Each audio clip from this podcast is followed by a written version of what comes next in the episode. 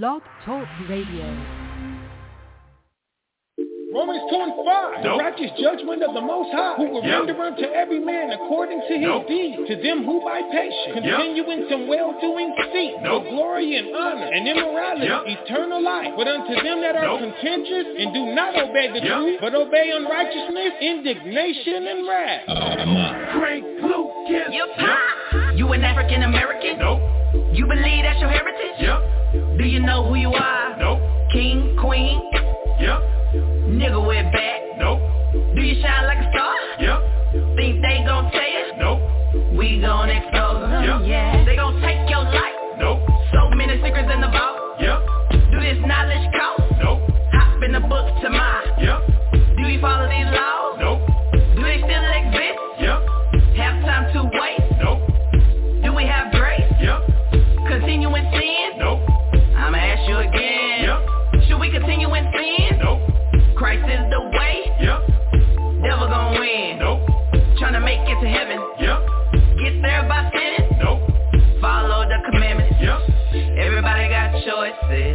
This walk, so I keep on trying. Everybody got choices. Choose the right path and nothing can stop us. Everybody got choices. Righteous life, devil don't like that, nah. Everybody got choices. Choose the right path to save your soul. Never going back. No, no, no. Forward to the kingdom. Yeah, yeah, yeah.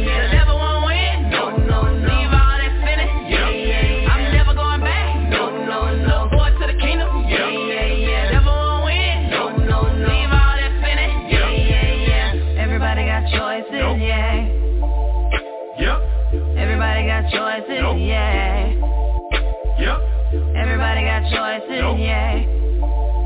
Yep. Yep. Everybody got choices. Nope. Everybody got choices. Yep. Yep. Is it cool to be gay? Nope. Did he make us straight? Yep. Is the most high plan? Nope. You gon' learn today. Yep. Do you understand grace? Nope. Remember Noah's day? Yep. Did more than eight people live? Nope. Will it be the same way? Yep. Is a broad way to heaven? Nope. Is a broad way to hell? Yep. You choosing death over life? Nope. Change your life? Yep. Do you love these streets? Nope. Do you see police? Yep. You wanna get shot down? Nope. Do you remember my ground? Yep. You ever read your Bible? Nope. You wanna know your tribe? Yep. You know you more than a slave? Nope. Don't you wanna be saved? Yep. You ever been baptized? Nope. Wanna get in that water? Yep. Ever confess your sins? Nope. Ready to lift your hands? Yep. Amen. Everybody got choices. I chose this walk, so I keep on trying.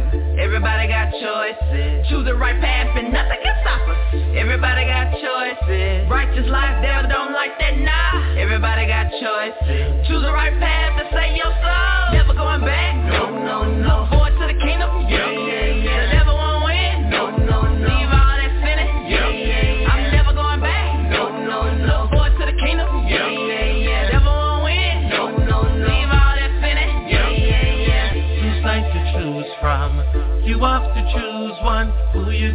Choose the most? I heard Satan to choose. Two sides to choose from. You got to choose one. Who you gonna choose? Who you gonna choose? Should I live a simple life? Nope. Should I repent and be baptized? Yep. Will Amalek ever be nice? Nope.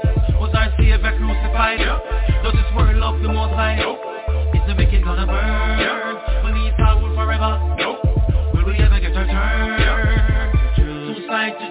From. You got to choose one. Who you gonna choose the most? I heard Satan. Two sides to choose from. You got to choose one. Who you gonna choose? Who you gonna choose? Got to choose. All right, all right, all right. You're gonna learn today. All right, all right, all right. You're gonna learn today. All right, all right, all right, all right. All right, shalom and good morning. Welcome once again, once once again, once again, once again. Welcome once again to another episode of ISBHPK presents Bible Talk, the Israelite School of Biblical History and Practical Knowledge. Welcome, welcome, welcome. My name is Mashaba, um, one of the teachers with the ISBHPK. Um, we have school locations located um, across America. Um, one of our classes uh, here in San is held here in San Antonio. Um, there's also uh, we have a um, a school set up, a camp set up in Houston, Texas. There's also another camp set up in Norfolk, Virginia, and another camp set up in Rochester, New York. Um, brothers doing some outstanding work. Um, in San Antonio, it's the brothers um, Warner Iyer and and the brother Shamshawan, um, the heads of San Antonio for ISBHPK holding it down, doing a great job. Uh, in Houston, it's the brother um, uh, Quatazop and and um. Lakwa Rob's growth is, is really it, um, jumped. And there's over a decade now that I know the brother, the brothers doing some outstanding work. They all are. They all are. But um, they're doing some great work out there uh, in Houston, holding it down, getting even a uh, bigger school, getting a huger, bigger school uh, to accommodate uh, the, the, the work and the fruit that they're bringing in, doing an outstanding job there in Houston. Uh, then again, Norfolk, Virginia, uh, under the tutelage of uh, the brother um, uh, Kazakia, outstanding. That brother's doing some fantastic work. Um, I've been knowing him for over 25 years, uh, probably 30 years now, uh, since '92. I've been knowing him since 1992. Um, uh, from a, a young man then coming to an excellent, to a to a, a teacher, a husband, a father, um, a counselor, a guide, um, an example, doing an outstanding job. Um, was actually pretty much over um, or help uh, the most I worked through him and raising up uh, Houston, uh, Norfolk, and also Rochester. The brothers doing some great evangel- evangelical work, um, going all the way up to Dallas, Texas at, at, at one time, uh, Baton Rouge, uh, Louisiana, uh, even even to um, uh, Trinidad. Uh, you know, trying to help raise up Israel, doing all that he can. A great inspiration as he's headed to the school there in uh, Norfolk, Virginia. And we have the brother Zion Allah uh, up there, the brothers in uh, Rochester, New York, holding it down. This brother's also uh, been in the truth less than, than 10, about about ten years, and is already holding down his own camp uh, under the direction and guidance of his elders, uh, Kizaki and, and Kwakazak, doing an outstanding job. I, I commend this says the elders for the teachers that do, that, that do well, give them double honors. I, I do want to give honors to these brothers for holding down the camp positions and, and, and, and increasing this work, increasing increasing um, the work and the fruit of the Most High. Um, the ISBHPK, the Israel School of Biblical History and Practical Knowledge, uh, we are affiliated with the Masra Yeshua, um, the government of Israel. It has uh, camp affiliations with the Light of Zion, with the um, Ambassador of Christ, with the um, uh, Assembly of Israel, with the uh, um, uh, House of uh, House of Israel, with the uh, the Sons of Jacob, with the uh, uh, uh, uh, Mount Zion, with the twelve tribes of Israel. Um, these brothers doing some, some great work also, um, uh, being in, in heavy contact uh, with the brothers from Dimona uh, over there in Israel. Um, the brother Parazai doing doing um, evangelical work uh, from Mexico, and I, believe I believe now he's in India. We reached out to the to the uh, Israelites that just got our way to the uh, in India. Him and the brother and the friend Yalo. Um, again, doing some great work. And speaking of that, uh, the Montreal Yeshua is having uh, another summit. It's going to be the 18th uh, Hebrew Summit. That is actually going to be held in, in Houston, Texas. Um, the Hebrew Summit, the 18th uh, Hebrew Hebrew Summit is going to be held. Um, the first one in 2023 is going to be held in Houston, Texas, uh, sponsored by the uh, ISBHPK Houston. Uh, we invite everybody to come out there and, and, and join. Um, and it's actually starting um, Friday, February 3rd. Right, Friday, February 3rd. There's going to be a unity camp uh, at the Fiesta parking lot at 11502 Wilkes Drive in Houston, Texas, 77099. Starting time is going to be at 1 p.m. And for anybody who's participated in any of the Montreal Yeshua Hebrew Summit unity camps, my goodness, my goodness, it, it, it, it's something to experience if you've never experienced. If you want to experience uh, street speaking, you want to make it to the street speaking. Um, unity camp, that's what this unity camp is. It's a street speaking where all the camps unify at one spot uh, to hold it down, to, to get the teaching started. You you want to be there. This, this is going to be something else. And, this, and if it's going to be in um, the PS parking lot that I'm thinking of uh, in Houston, it's right in the hood. It's to be right there in the hood, uh, in, in the in the midst of one of the highways and byways of Houston, where a, a lot of our people are to be at. A lot of Israel, a lot of um, our people who are not woke yet to the knowledge of who they are. uh, it's to be a, a great, great place hold down street speaking. And that starts at 1 p.m. on Friday, February 3rd. Uh, and that's probably going to go to probably 12, 1 o'clock in the, in the, in the, in the morning, right? Not in the afternoon, 12, 1 o'clock in the morning. Uh, the uni, camps can really be, I mean, stupendous. You got the brothers, uh, Urban Gorilla from um, uh, Sakari. Uh, you've got um, the brothers from the Light of Zion with the, the uh, brother Shalimar and the brother Kahan. You've got the brothers from the the Mount Zion with Barak um, and and uh, Yumyan and and and Ash out there doing their thing. You got the brothers from um, uh, the Twelve Tribes. You got the brothers from uh, uh, Ambassador Christ be showing up. Sakari be showing up. Uh, the brothers from um, uh, Los Angeles with the um, another brother uh, Thawam. Uh, we got next uh, showing up. I mean, putting it down. You get the brothers from the house of Is- uh, the house of Israel. Um, the brothers, um, uh, not, not Zaquan, Zaquan from from from um, uh, uh, Raleigh, North Carolina. Um, uh, Yahweh's camp. You've got uh, I just had his name on tip of my tongue, but the, the brother from the house of Israel, uh, Zabak. Zabak is, is, there. So it's it, it, it, it's an all-star uni camp. Uh, you want to make it out there. Again, that's going to be Friday, February 3rd, uh, 2023, uh, for the for the 18th uh, Hebrew Summit that's going to be held in Houston, Texas. So Friday is going to be the Unity Camp. Then Saturday, February 4th, they're going to be at the VFW at 2200 uh, Staffordshire Road in Missouri City, Texas, 77488. Um, that was just the, the, the, venue that they needed to get to hold up, hold everybody's going to come. All right, uh, it's in the Houston area. I, don't get confused by Missouri City. Uh, that's in the Houston area. Uh, you definitely want to check it out. Sabbath service begins um, at 1 p.m. Um, going to last from 1 p.m. to 3 p.m. And then the, actual summit, we're going to get together and discuss issues, discuss discuss, discuss matters of the nation. Uh, the summit begins at 4 p.m. That's going to last until 6 p.m. And then fellowship and vending will go from 7 p.m. until 11 p.m.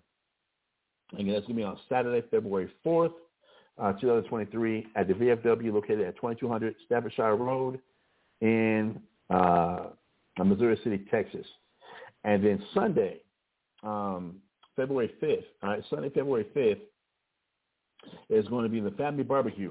All right, it's going to be the family barbecue, uh, again, located at um, 2200 Staffordshire Road, uh, Missouri City, Texas, 77488. And that always is a, is a great time. That always is a great time. Uh, uh starting time is going to be 2 p.m. Uh, to 11. Uh, vending starts at 12 noon through 11 p.m. Um, donations are much welcome for any of these, these events. Um, again, that's, that's going to be the, the Mashra presents the 18th Hebrew Summit. Uh, this time located for the first time. It's going to be the first time uh, the summit's going to be done in Houston, Texas. You definitely want to be in the place to be. Uh, it's not a high holiday, but the fellowship that, that, that does take place with, with all the different camps coming together, it really is something else. It really is something good. So you want to check it out. Right? Again, that's going to be uh, the weekend of February 3rd. All right, Friday, February 3rd, Saturday, February 4th, and Sunday, February 5th. Be in the place. You want to be there. Uh, come come check it out. Okay. Um, that's going to be. Okay, I, I, got those dates. Got that together. And then Purim, y'all. I, I get. I made a mistake on the last time I, I was broadcasting on the dates, but as I came back and rechecked the um, uh, the website, uh, Purim this year, Purim this year, we'll be, we'll, we will be observing Purim uh, 2023. Um, day one, it's going to start Monday, March 6th. All right, Purim, we're going to uh, we're going to observe Purim uh, this year, uh, Monday sundown, Monday March 6th, and Tuesday um, sundown Tuesday, March 7th. will actually be Purim 2023 as we observe Purim with the brothers of Mount Yash Allah, 12 tribes of Israel, the Mount Zion, Light of Zion, um, uh, and we follow the calendar that, has been compiled uh, with us. Uh, Purim will be uh, Monday, February, uh, Monday, excuse me, let me slow down. Monday, March 6th, and Tuesday, March 7th is going to be the two days of Purim. We invite you to come and check us out, whether in whatever location you might be in. Uh, check it out and come in fellowship uh, as part of another uh, holy day, which is going to be Purim. If you want to uh, keep up with any of the uh, high holidays or, or events that might be taking place, please check out isbhpk.org. Please check out isbhpk.org. All right, where there's links to uh, Chosen Creations, um, uh, which is dedicated to, to bringing back uh, the beauty of Hebrew Israelite culture. Chosen Creations offers custom engraved jewelry, personalized um, home decor, and much, much more. If you want to get your jewelry game up and you want to be more Hebrew Israelite related, um, or you want to get some home decorations um, engraved or put together in the home, check out um, the link on isbhpk.org, uh, Chosen Creations. Dot com. I'm sorry, dot com. Oh, forgive me. isbhpk.com. isbhpk.com. Uh, Chosen Creations. Please check that out. There's also a link at isbhpk, isbhpk.com. Uh, the Sweet Ambiance. All right, Sweet Ambiance. Sweet Ambiance uh, provides uh, monetary and job support to ISB, ISBHPK by engineering custom fragrances for every one of your uh, fragrance uh, moods and fragrance needs. All right, for the home, body, mind, spirit, and soul, uh, check out Sweet Ambiance at isbhpk.com. Then if you want to get your get fringed up, you want to get your Hebrew game up, your Hebrew culture, your Hebrew dress for men, women, and children, there's a link for Israel wear. There's a link for Israel wear. Uh, every piece is handmade. You, you can request either a custom design or we can create one for you based on your color preferences and style. Bring it, all right, at Israelwear. So we invite you to check out Israelwear. The link is at isbhpk.com, isbhpk.com. I got, I'm out I got to be fixed on that one. You chastise me on that one, isbhpk.com. So please go and check them out and, stay up with the latest events, um, uh, teachings, or what have you. Uh, there's links to the um, to the YouTube pages um, from uh, the Hidden Truth uh, Bible shows. Let me just pull this up real quick. Um, is it study aids?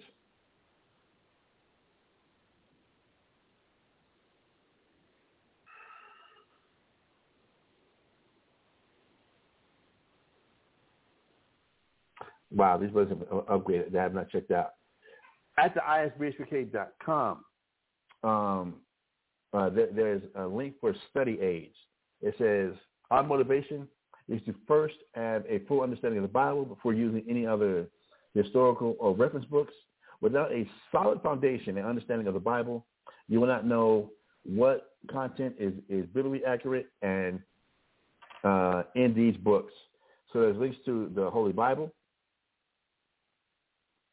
uh, to, to, the Apocrypha, to the Zondervan uh, Pictorial Bible Dictionary, to the New Oxford Annotated Bible, to the Strong's Exhaustive Concordance of the Bible, to the Ben-Yehuda's English, uh, Hebrew, Hebrew English Dictionary, uh, Babylon the Timbuktu, uh, the, the Complete Works of Josephus, uh, Nature Knows No Color Line uh, by J.R. Rogers, um, Arthur Koestler's The 13th Tribe, uh, um, Black Indians, a, a Hidden Heritage by William, uh, William, M, William L. Katz, uh, Lost Tribes in the Promised Lands by Ronald Sanders, um, The History of the American Indians by James Adair, The True Battle Lines by Alexander Hislop, uh, Russian Icons of Vladimir Ivanov, um, e-Sword. they got a lot here.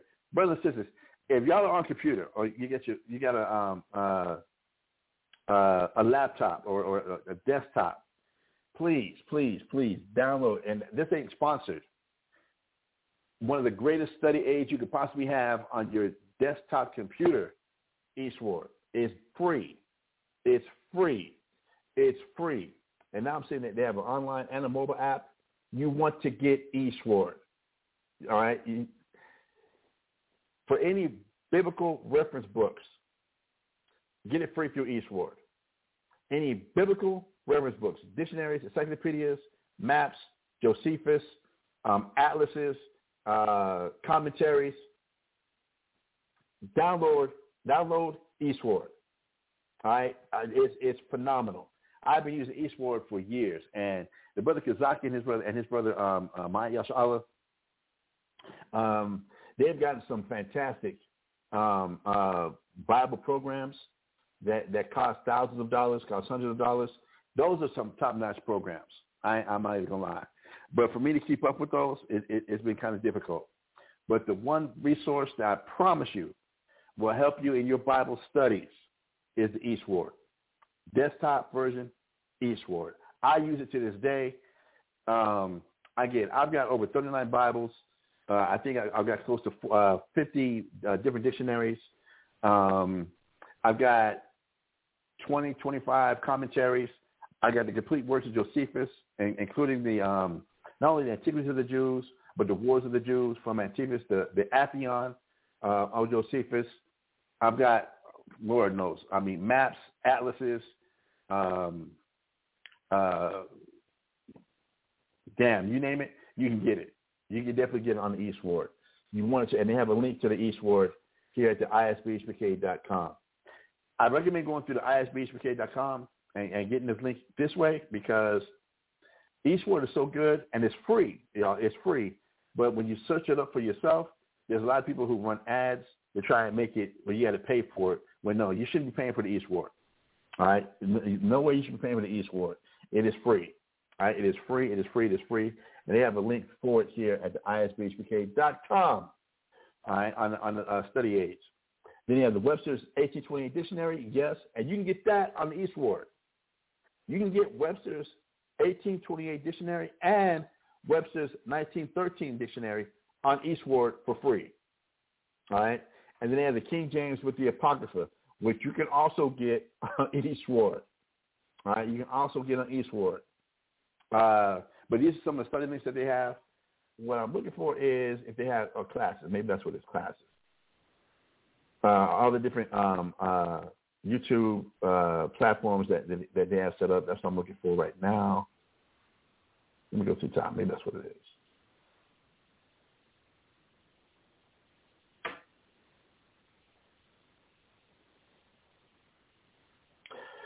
All right, uh, class days. Houston, Texas, Mondays and Wednesdays from 7 p.m. to, 10, uh, to 9 p.m.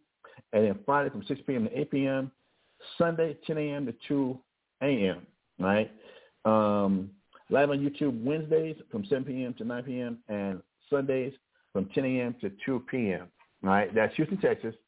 Um, uh, the class days from in, from Houston. Then from Norfolk, Virginia, Tuesdays, Thursdays, and Fridays from 7 p.m. to 9 p.m local time, of, of what time it is there in, in, in Norfolk. Um, Tuesdays, Thursdays, and Fridays from 7 p.m. to 9 p.m. And then Saturdays from 10 a.m. to 2 p.m. Live on YouTube. You catch the live YouTube class on Fridays from 7 p.m. to 9 p.m. You catch the uh, Houston class live on Wednesdays from 7 p.m. to 9 p.m. And then also Saturdays from 10 a.m. to 2 p.m. with the Sabbath class. All right, that's Norfolk um, Hidden Truth Bible Show.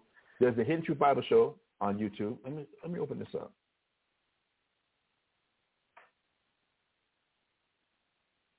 Um, there's the Israelite Media Corps.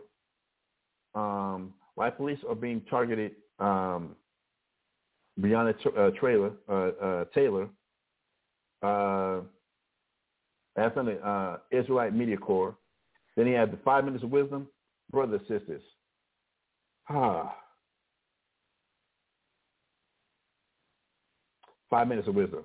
I mean, it, it, it's right there in the title. Five minutes of wisdom. Yes. You got five minutes. You got five minutes. And the title they have right now for the five minutes of wisdom is a blunt or wisdom. Should we choose wisdom or should, or should Hebrew Israelites should be choosing a blunt? And just like your job said, oh my God, yeah, I need to I need to catch up with some of these y'all. I'm, I'll, I'll just be honest. I need to catch up on, on a lot of these, these these these shows that they've done, these kinds they've done. Fantastic, fantastic, fantastic, fantastic. I I, I can't. Whoa. So, um, just just you know, to drop that bug in everybody's ear that might still be listening, what have you. Um, isbhpk.com, isbhpk.com. Uh, it helps keep you in in, uh, in, in touch, linked up uh, with the ladies that, that that's going on. Uh, the ISBHPK San Antonio, uh, they have uh, YouTube classes on Mondays, Wednesdays, and also Fridays. Uh, Mondays and Wednesdays is, is uh, uh, on Wonder Iron and Saskatchewan, and then on Fridays they bring in the brother um, Color Cobb uh, from live from Guatemala. Right, the, the, the brother uh, Color Cobb being live from Guatemala. You catch it on YouTube on uh, ISBHPK San Antonio. Right, so we have those, those, those different things going on. Uh, to help uh, support what's going on, also we have uh, at at um, Rolling Oaks Mall. At Rolling Oaks Mall, we have uh, EO Pure Therapy. Uh, it's been put together by the sister Quada Shire and her husband uh, Bonabad. Uh, where you get your latest in, in, in fragrances um, uh, and aromatherapy products. Uh, they're, they're definitely putting it down. I even got some um, uh, sea moss, CMOS gels, uh, uh, tablets from them. They're doing a great job, and it's located on the bottom floor of uh, Rolling Oaks Mall uh, on the J.C. Penney uh, wing of the mall. All right. Um, and in that section on the first floor, around the corner from uh, EO Pure Therapy, uh, you find the kiosk that's for uh, Eastern fragrances. All right, and that, that's the, the the fragrance cart that's been put together uh, for the brothers for the Sword of Truth um, to help them uh, help keep the school going here in San Antonio. Um, please check them out as well. And then um, the the Bonabonus family have uh, also put together an Israel Event Center at Rolling Oaks Mall, located on the Sears side of the mall, where Sears used to be at, literally right next door. Upstairs is the uh, uh, EO Pure Therapy Israel Event Center, right, where we're put, putting on different, uh, putting on plays, um, high, high holidays, uh, Sabbaths, um, uh, just different Israel events, uh, social gatherings going on. Uh, please check it out. Um, Rolling Oaks Mall on the Sears the Sears wing of the mall, uh, second floor. Come check it out. Uh, I'm going to be starting a Hebrew class over there, y'all. I am going to be starting a Hebrew class over there, which is probably going to be from Tuesday on Tuesday evenings and Sunday evenings. I'm probably be doing. I'm, I'm in I'm in the midst of setting it up. Um, a Hebrew class on Tuesday evenings and Sunday evenings. All right, if you want, if you want to uh, get into your Hebrew, uh, the Paleo Hebrew, uh, come and check us out. And I'll be making those announcements as, as I get that a little bit more perfected and get uh, get that more uh, ready, really up and running. Um, but just go ahead and put it out there. I will be starting a Hebrew class on Tuesdays and Sundays. Right, if you want to uh, come and get down and learn the Hebrew, learn the, Paleo, the uh, ancient Paleo Hebrew, uh, we'll be we'll be getting into that um, as well. All right. So all those announcements out the way. Let me throw some of these windows.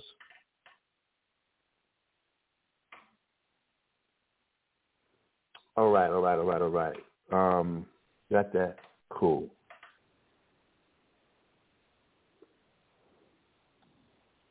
All right, brothers sisters, I need to do this just for a quick, quick man. I need to take a quick intermission. I need to take a quick intermission. Let's see here. Yeah, let me take this quick intermission, and then we're going to come back and jump into the class. All right, we're going to split splash. I was taking a bath. We're going to go ahead and jump all into this uh, into this class. So I'm leaving one of my favorite songs, one of my daughter's favorite songs, uh, "Back to Life." All right, "Back to Life." This is what we as Hebrew Israelites, uh, this is what we're looking for and hoping for and awaiting is for us to come back to life, Remin- reminiscent of Ezekiel chapter 37, all right, that the, the dry bones come together, become to life, and we're about to be restored back to the fullness of who we are. So I'm going to take this quick intermission, and I'll be right back. All right, shalom. Um, not shalom like goodbye, but give me a minute.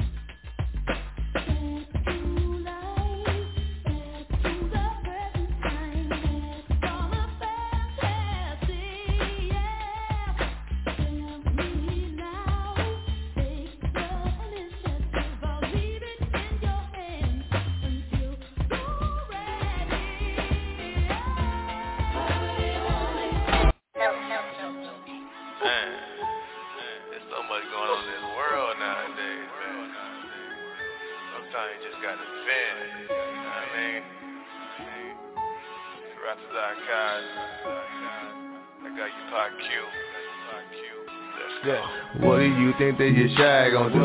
You think that he coming to jump through the hoops? You think that he coming with flowers and roses and rainbows? Homeboy, you are really confused. I'm not gonna lie, I'm just gonna tell you the truth. He gave me this gift, so I'm up in his booth and I'm venting, I'm sending the message. I pray that you hear, cause these chains are as tight as a noose. These rappers using they platform to talk nonsense to these kids. You wonder why they y'all in prison doing biz. You wonder why these young kids having kids. You wonder why they dealing drugs getting killed. You perpetuate these ills. You rap about money like it's a big deal. You selling your soul just to get you a deal. It's funny cause the money that you're worshiping and then they gonna be long gone. Wow. When you're dead in the grave and your soul gone. Whoa. And you waking up in fires and brimstone. Whoa. And you gasping for air but you can't breathe. You wanna dip out but you can't leave. It's a type of heat that you ain't seen. Only one thing that you gonna need is ventilation Dance just a little bit Dance just a little bit Dance just a little bit Dance just a little bit Dance just a little bit Don't dance just a little bit Dance just a little bit Ventilation What we gotta prove already rich You can ride a Benz, we got spaceships Big man Make the main more imminent Navigating sky spies for the non-conforming. Uh. Put on a performance. Lights, camera, action. Look at the hysteria. Dress up the set. Now we up in Syria. Thinking we crazy, excited, delirious. I'ma sit and just watch the calamity. Sit and gotta say Yeah, there gotta be, gotta be. Golly, wicked, wicked world So ungodly. Waiting on apocalypse Calculating eclipse. Finding the signs of the time By the signs in the sky. They skip Jeremiah Thinking you messing with a putty cat. putty cat Yeah but he alive. Talk about CERN. Uh, Gonna crank it up a little bit. Crank it up a little bit. Crank it up a little bit. Crank it up. Just crank it up a little bit. Prophets is fulfilling, heathens revealing what revelations been foretelling. Two chops to the throat. Two chops to the damn throat. All right, all right, all right. You're gonna learn today. All right, all right, all right. You're going to learn today.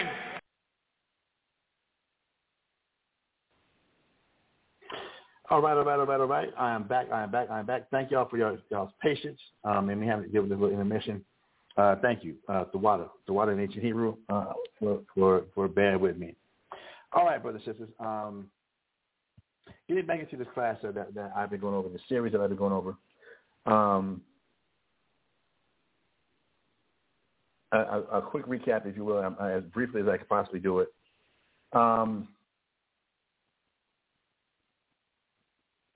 dealing with the topic of salvation, all right, dealing with the topic of salvation. Um,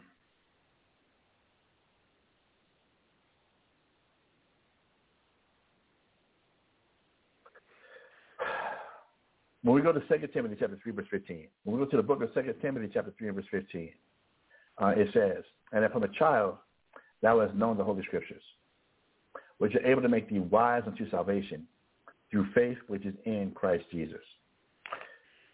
I want to use this scripture here. I want to, I'm, I'm using this as, as, my anchor scripture in, in, in, dealing with this series of salvation because it's letting us know that if you really want to get the wisdom about salvation, you really want to understand what salvation is talking about, you have to know the Holy Scriptures. Now, one thing I, I do like to bring out or point out in this uh, in this verse is that when Paul wrote this letter to Timothy, because yeah, this this was this was a letter from Paul to Timothy, um, that Paul reminded Timothy that Timothy has known the, the Holy Scripture since he was a child. Right. The question I like to always ask everybody, or put, or, or the thought I want to put in everybody's mind with this is, when Paul wrote this letter, what were the what were the only scriptures available at this time? When Paul when Paul wrote this letter to Timothy, what were the only scriptures available at this time?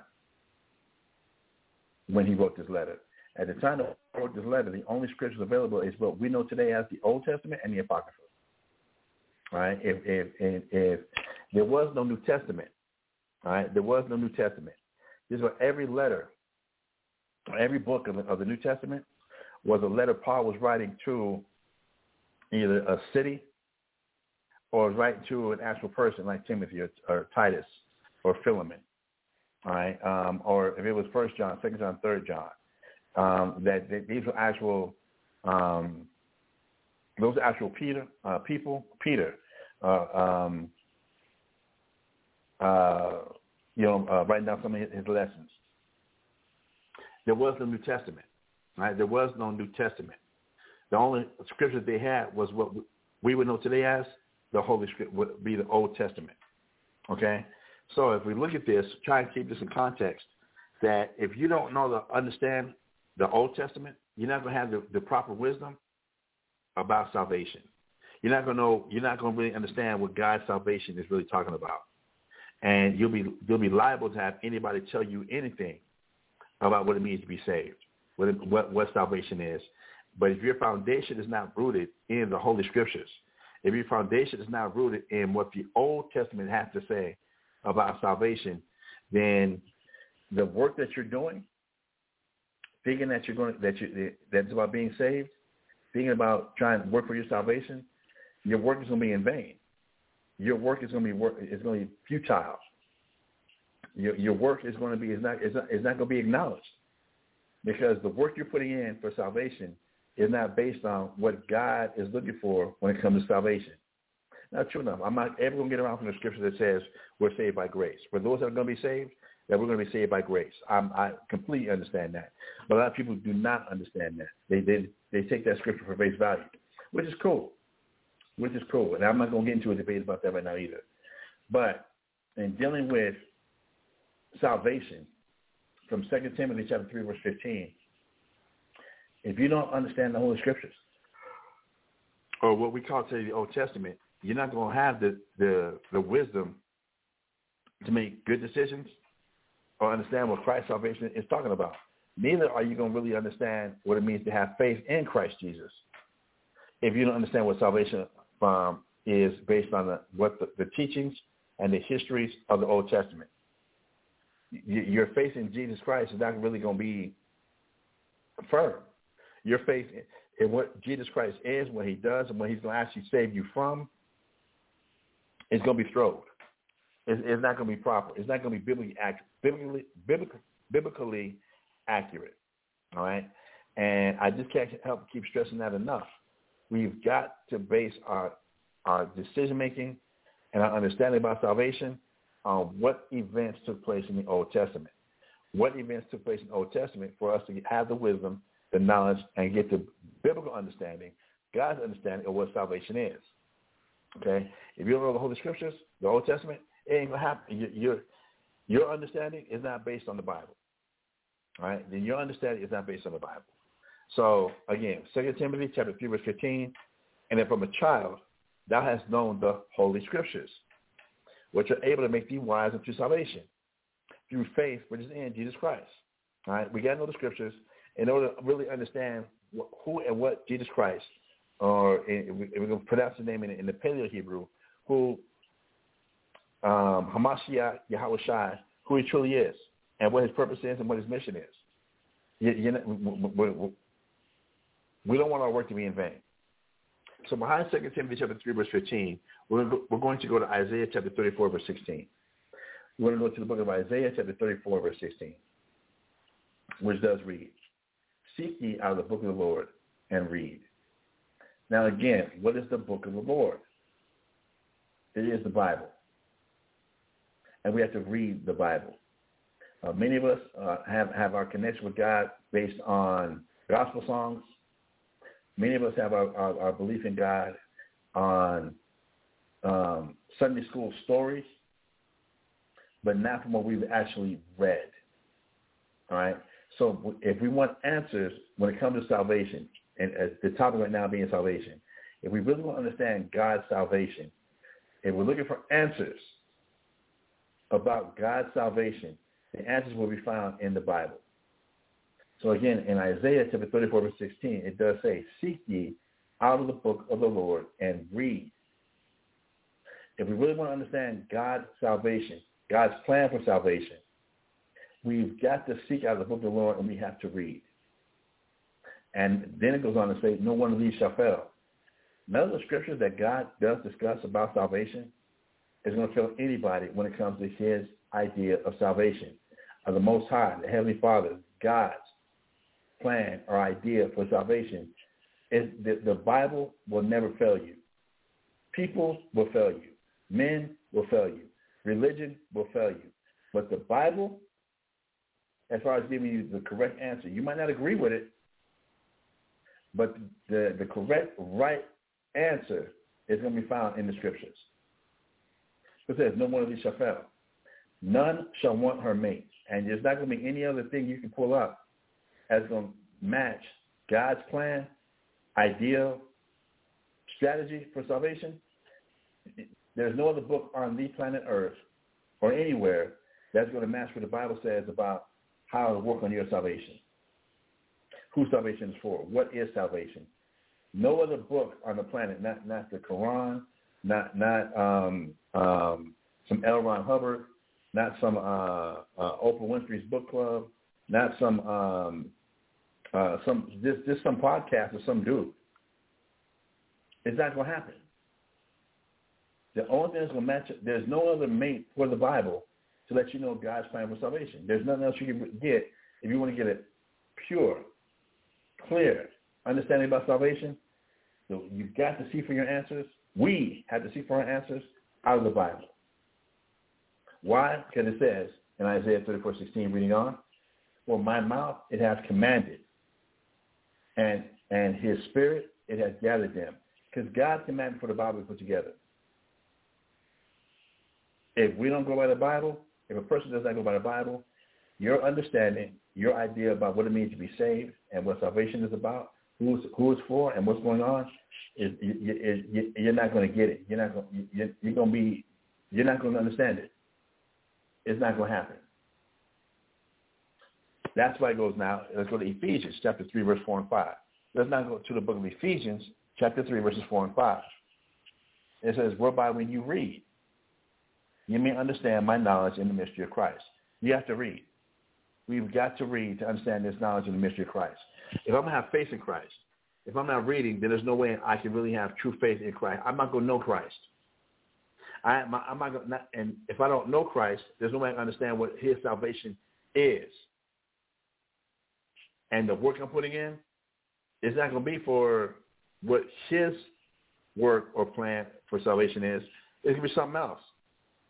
And it's not going to work. We have to read if we want to understand the mystery of the, in the knowledge of Christ. Verse 5, Ephesians chapter 3, verse 5, which in other ages was not made known unto the souls of men, the sons of men. No, it wasn't made known. And in the other ages, even more recently here in the Americas, we have not understood the mystery of Christ. Who Christ is. Hell, we've been taught that Christ is white. That's one. And then if we're not taught Christ is white, which is almost impossible, um, then what denomination is he? Is he even a, a denomination? It's a real mystery, especially from the age of conquest here in the Americas. Which church should we go to to find Christ? Does color matter? And then for Jesus Christ being the anointed Savior, who and what is he coming to save us from? As it is now revealed unto, I'm reading on now, as it is now revealed to us unto his holy apostles and the prophets by the Spirit, the Spirit of the, of the Most High through these scriptures, right? Through these scriptures, uh, to help add to the point for how much how important it is for us to read, how important it is for us to establish our idea of salvation from what we call known as the Old Testament. Let's go to Romans chapter 15, verse 4. Let's go to the book of Romans, chapter 15, verse 4. The book of Romans, chapter 15, verse 4, and it says, Whatsoever things were written aforetime were written for our learning, that we, through patience and comfort of the scriptures, might have hope. That your hope in who Jesus Christ is, what he's coming to do, and what salvation is, might be firmly established in what the scripture says, not in a gospel song, not in, in, in a Sunday school Bible story, a Sunday school story. I'm going to say it like that. But that is actually based on the reading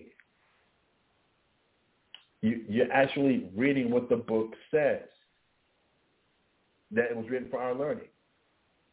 We have to go and get an understanding, especially when in dealing with the topic of salvation, If you don't understand what salvation was in the Old Testament, there's no way you understand what salvation is, is truly talking about in the New Testament or what Christ is coming to do and what it means that Christ is the Savior. You're not going to really understand. You're not, you're not going to really get it.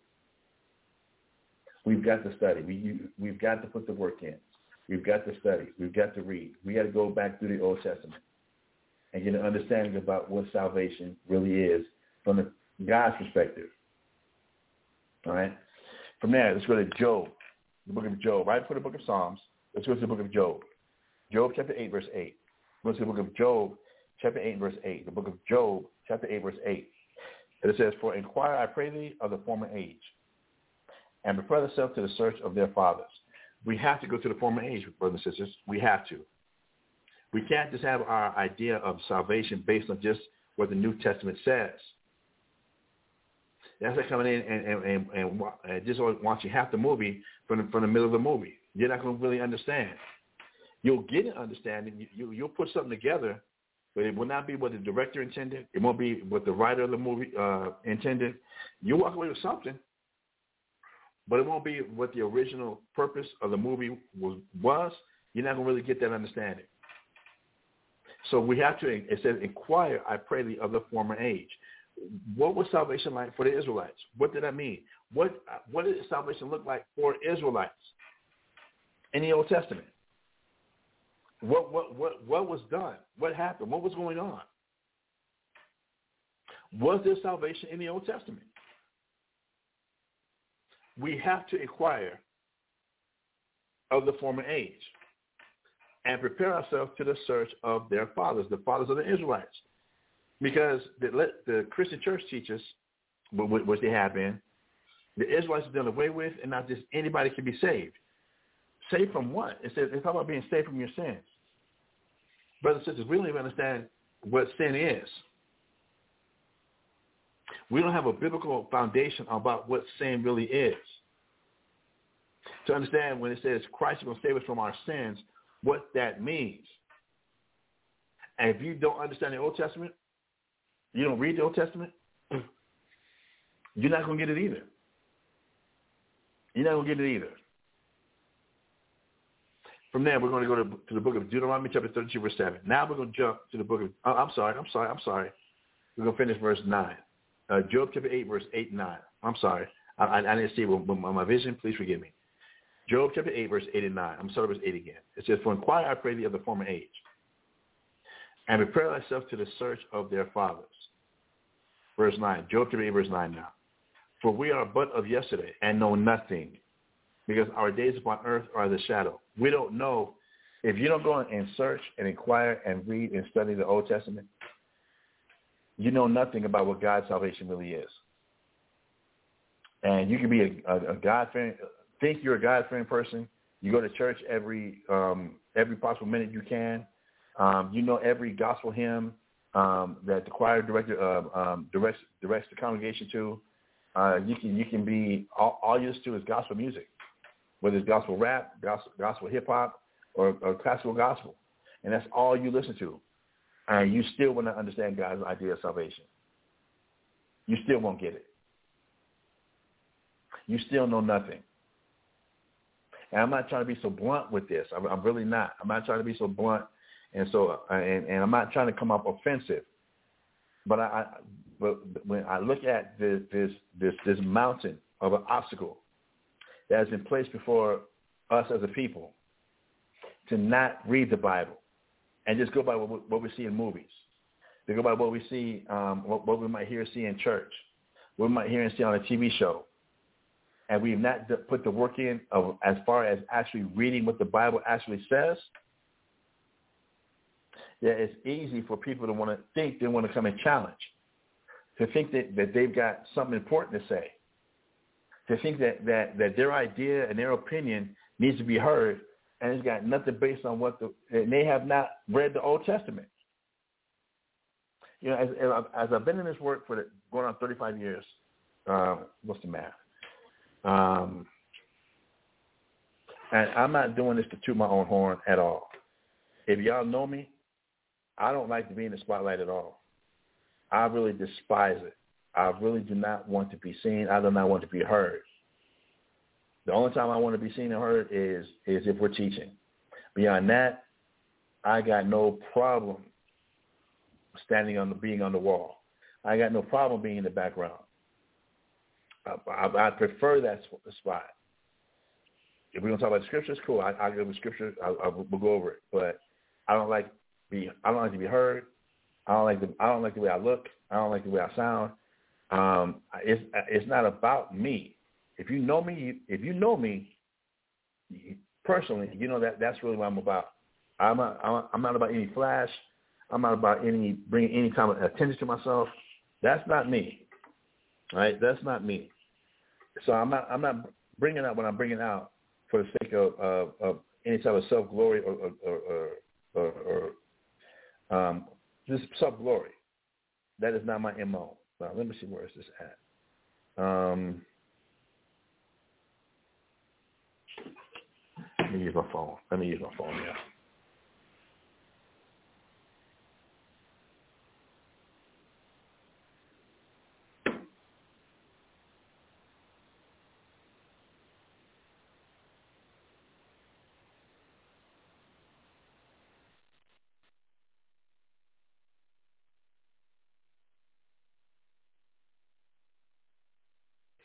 Give me one second. I'm, I'm trying to pull up my calculator here.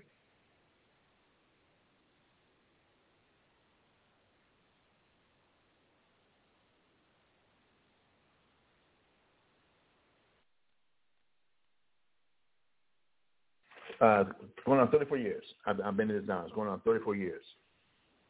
Now, it's personal pet peeve where, where I've got to use a lot of patience. That people will come to me, um, I'm being hardcore um, aggressive. They haven't even read the Old Testament. They they haven't even read the whole Bible one time once through. But we start going through scriptures, and all of a sudden they they want me to submit to their opinion. They they want to get loud and, and get aggressive and get firm and, and get rude and we're just going over scriptures. And people, I mean, come to me as if I wrote the book.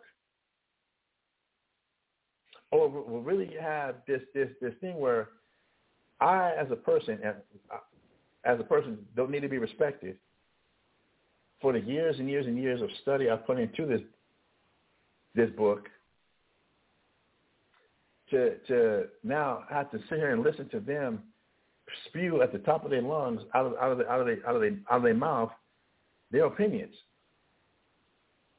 And if people really feel that they can get an attitude, they they can feel disrespected because I don't listen to what they have to say, and they don't study. And haven't haven't read the Bible not once one time all the way through, but feel like like like, like we're equals and that, that, that I need to consider what they're saying when it comes to the Bible and doing things right in the eyes of God. It, it, it, it, it just gets to me. So it may come across kind of blunt and kind of, kind of, kind of um, flatline. It is it, not intended to be taken personal or really come up like, like it's personal. Um, it's just that I, I know how people really want to come with their opinions people want really want to come with their feelings instead of can we get to these scriptures? So with that being said, let's go and get to these scriptures. All right. Uh, we have to go to Nehemiah chapter nine. Now we got to go to the book of Nehemiah chapter nine, and let me just let me. It'll be easier to do it that way. Let me just pull it up on my Bible. I've got I've got this 44 page class that I put together. 44 pages on on Microsoft Word um, of the of this series that I put together that we're going over, and um, I, I got to scroll back and forth for, for, for, for some of the scriptures to, to, to get them or, what have you. So this ain't something I'm just putting together fly, flying by the seat of my pants, um, just throwing something at the wall and seeing what sticks. Um,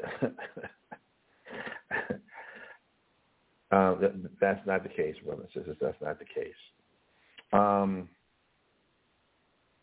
going on to the book of Nehemiah.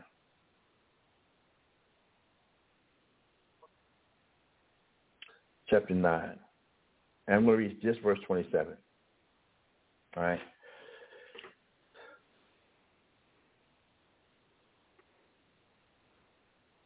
It's funny how people can come to me with their attitudes and come to me with their their with, with, with their strong opinions about what they think is right, what they think is wrong. And it's funny if you ask these same people, give me the the order of the books of the Bible. They couldn't do it.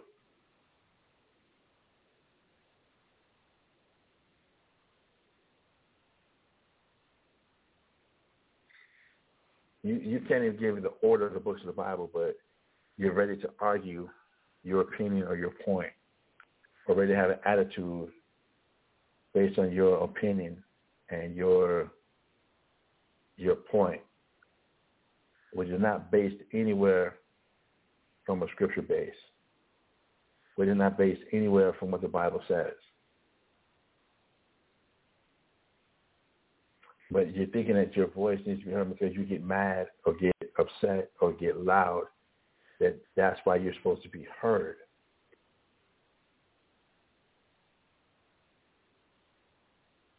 Or you want to play the cold shoulder as if like now that's supposed to teach a person, you better not say nothing to me unless you agree with me. Um, even though I've never read the Bible once, I could not tell you the books of the Bible. Um, even even some I couldn't even tell you the, the book of the order of the Apocrypha. That's only 14 books. But I'm sitting here ready to make you stop reading the Bible and listen to what I got to say.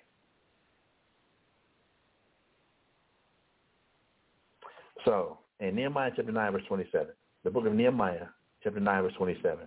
And if you don't know the books of the Bible, you can always turn to the table of contents. If you're, if you're reading along, if you're actually reading along, turn to the table of contents, look up Nehemiah. We're in Nehemiah chapter 9, verse 27, the book of Nehemiah, chapter 9, verse 27. It says, therefore, thou delivers them into the hand of their enemies. Again, this is referring to our forefathers, the, the, the Israelites, the forefathers of the 12 tribes of Israel. That uh, verse 27. Therefore, thou deliverest them into the hand of their enemies, who vex them. And in the time of their trouble, when they cried unto thee, thou hearest, heardest them from heaven. And according to thy manifold mercies, thou gavest them saviors, who saved them out of the hand of their enemies. This summary and this this this one verse summarizes so much of the Bible. It's it's it's, it's almost scary. This summarizes almost the whole Bible in this one verse. That the Israelites, the people of God, after the flood, the people of God before the flood were known as, as the sons of Adam and there was a distinct, holy, chosen lineage, a distinct, holy, chosen race from the time of Adam to the time of Noah that God kept special. He kept holy to himself. That he taught that that he made them to be in his image, not like the other people of the world. And that this people, that these people, God's chosen people before the flood, they stopped obeying God. They stopped doing things after the image of God and doing things the way God would do things. Coming back now after the flood from Noah all the way down to, to Abraham, to Isaac, and to Jacob, and the birth of the nation of Israel, that the Israelites, the, the, who had become the chosen people of God, the chosen race of God, that they were given commandments by God. And the covenant that was made with them was that as long as they obeyed the Lord God of heaven and paid attention to his laws, his statutes, his commandments, his judgments, his way of doing things, that they would enjoy peace and prosperity as a nation, not just individuals, but as a nation. The, the Israelites continually broke that covenant with the, with the Lord God of Abraham, Isaac, and Jacob, continually. And the Israelites were continually put in captivity. Because this is how God punished the Israelites, by putting them into captivity. While in captivity, the Israelites would always come back and cry unto the Lord God of Abraham, Isaac, and Jacob, and confess to the God of Abraham, Isaac, and Jacob what sins, what wrongs they've done as a nation. And then the Lord God, according to uh, Nehemiah chapter 9, verse 27, according to his tender mercies, thou gave us them saviors who saved them out of the hand of their enemies. That because of the sins of the Israelites, the Israelites will be put into captivity and who will be vexed and oppressed by their enemies. But while in the hand of our enemies, we will come back together, confess our sins, what we did wrong, and how we went against the laws of God. As Israelites, we pray for forgiveness and for God to send a Savior. And God, according to his most manifold mercies and, and grace, will send us a Savior, a Savior, many times. Why it says Saviors, that will save us from the hand of our enemies. So if we're going to deal with the, the topic of salvation from the Old Testament, the topic of salvation, it was never about an individual being saved. It was always about the nation of Israel being saved from the hand of our enemies. And we were in the hand of our enemies because of our sins. Because we broke the laws of God, went against his, his laws, his statutes, his commandments, his judgments. That that's why, because of those things, those deeds, and those actions, those sins, that the nation of Israel will be put in captivity and will be vexed. But while in the hand of our captivity, in the hand of our captors, we will come back together as a nation, confess our sins, and then the Lord will send a Savior or deliverer. Now, in this series that I'm going over right now, we've been over um, Othniel, who was the first judge of the Israelites after Joshua's death, uh, starting in the book of Judges. And from Othniel, um, uh, we, we, we went into that study. We also went to the study of Ehud, and Othniel delivers from uh, let me pull it up. The, Mesopotamia, uh, the king of Mesopotamia. All right. Um, Cushan, king of Mesopotamia.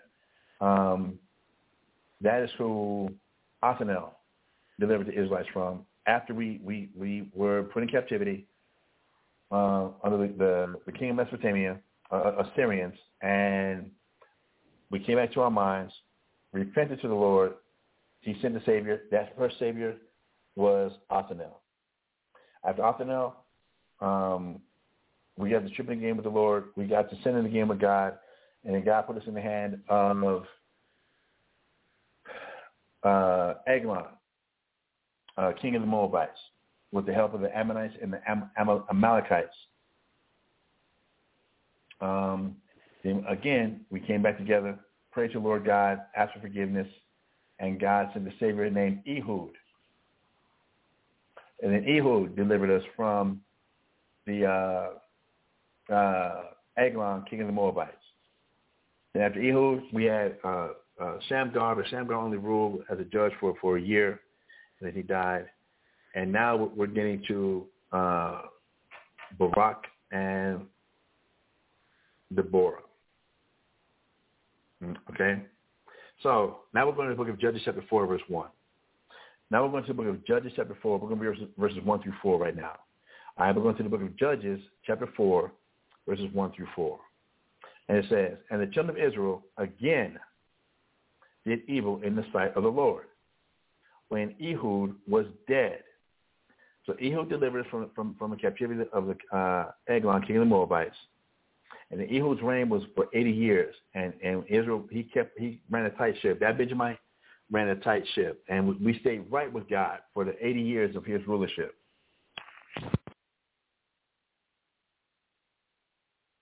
All right, but I do my my apologies. I need to get a new phone. Uh, I do need to get a new phone now. There's always something, ain't it? There's always something. But I need to get a new phone. Um, this one just hangs up on, on the random now, and, and now it's coming through the screen is cracked. I gotta get a new phone, so um, uh, um, I got I got to put together and get a new phone. That's all there is to it. Now we're in the book of Judges, chapter four. In case you missed it, uh, the, the phone just hung up, hung up, so I had to call back in. And hopefully I've been broadcasting this whole time. Um, Judges chapter 4, starting at verse 1 through 4. Judges chapter 4, starting at verse 1. And it says, And the children of Israel again did evil in the sight of the Lord when Ehud was dead. So again, we as Israelites, we, we after Ehud delivered us from Eglon, king of the Moabites, um, for 80 years, we, we was doing right by God. For 80 years, the 80 years that Ehud was, was a judge, um, Israel was doing right by God. But after he died, we went back to our, our own ways. We went back to our own own imaginations. We went back to serving other gods. We went back to just thinking about ourselves. We we started sinning again. Verse two, Judges chapter four, verse two. And the Lord sold them into the hand of Jabin, king of Canaan, that reigned in Hazor. The captain of the, the captain of whose host was Sisera, which dwelt in uh, Harosheth of the Gentiles. And the children of Israel cried unto the Lord, and he heard, and he had, for he had 900 chariots of iron, and 20 years he mightily oppressed the children of Israel. And Deborah, a prophetess, the wife of uh, Lapidoth, Lapidoth, uh, she judged Israel at that time. Cool. So Ehud is dead. The Lord now raised, and we so Israel. Ehud's dead. Israel starts sinning, going back to their own ways again, um, like a bunch of spoiled kids that we are, like a bunch of spoiled brats. That you need to have a babysitter. You got to have somebody over you to keep you in line. Uh, we went to tripping. So the Lord raised up uh, Jabin, king of, of, of, Canaan, um, who reigned in Hazor, and he oppressed us for, for 20 years. He mightily oppressed the Israelites for 20 years. He had a great, strong army that had chariots of iron that, that, that held us, I mean, just kept us oppressed, kept us vexed in having to pay taxes and pay tribute. Uh, we, we, we were their slaves. Right? We were their slaves for over 20 years. To the Canaanites, here is Jabin, king of the Canaanites that reigned in Hazor. So I want to give a little history about Deborah. All right, and I'm gonna use some reference, some some some biblical reference books uh, and going and dealing with Deborah. All right. So this is from an uh, Easton Bible Dictionary. All right, from the Easton Bible Dictionary dealing with Deborah. We're going with definition number two. All right. The Easton Bible Dictionary, Deborah, going with definition number two, says a prophetess, quote unquote, a wife or a woman of uh, Lapidoth, La. Um, Jabin, the king of Hazor, had for 20 years held Israel in degrading subjection. The spirit of patriotism seemed crushed out of the hand, out, out of the nation. The nation wasn't trying to be patriotic at all. As far as being proud of being Israelites, we were in the captivity of, of, of uh, the, these Canaanites under Jabin, and they, they was putting on us for these. He was it on for these 20 years. Remember, the Canaanites being so-called Africans. All right, so here it is, another dark nation, the Canaanites, having the dark nation of the Israelites in slavery, in captivity. All right. Um, reading on with the Easton Bible Dictionary of Deborah under uh, division number two. It says, in this emergency, in this emergency, Deborah roused the people from their lethargy. Her fame spread far and wide. She became a mother in Israel. And to reference that, we go to Judges chapter 4, verse 6, uh, Judges, Judges chapter 4, verse 14, and Judges chapter 5, verse 7. She became like a mother, all right, and, and, and, and trying to wake up the men of Israel and trying, trying to get, get them to, to be proud again about being Israelites, not just uh, accepting uh, this captivity. And we, we might get into this a little bit, little, bit, little further more about how the men of Israel, I've been over this so many times, how the men of Israel really grew effeminate. And when I say effeminate, that it was just about luxury. It was just about about um, extending their crops, extending their, their, their money, extending their greed, and they they no longer wanted to fight for the law, statutes, commandments of the Most High. A lot of Israelite men was just about I want I just want to have my my home, my lands, and if I got to pay some property tax, I'll pay property tax. But I'm not going to stand there and fight and stand up for the Most High, and for the laws, from our culture, and for the ways of God. It's not going to be done. So here, uh, Deborah, the prophetess, is having to be, be risen up to try and stir Israel out of the lethargy, out of the laziness of just accepting I, I work, I pay my taxes, and I just want to go home. You know, similar to like to, to, to today. Most most people just want to pay their taxes, go home, be able to go to the store every once in a while, buy what they want when they want. MVP, I don't want to be rich. I don't want to be wealthy. I just want to be able to be comfortable. And I want to cause no problems for nobody. Just let me go to work, make my money, so I can come home and do what I want to do. All right? Reading on now. Um, she became a mother in Israel. And the children of Israel uh, came up to her for judgment as she sat in her tent under the, under the palm tree between Ramah and Bethel. Preparations were everywhere made by her uh, direction for the great effort to throw off the yoke of bondage. She summoned Barak from Kadesh to take the command of 10,000 men of Zebulun and Naphtali and lead them to Mount Tabor and uh, in the plain of uh, Esdraelon at its northeast end. With his aid, she organized this army.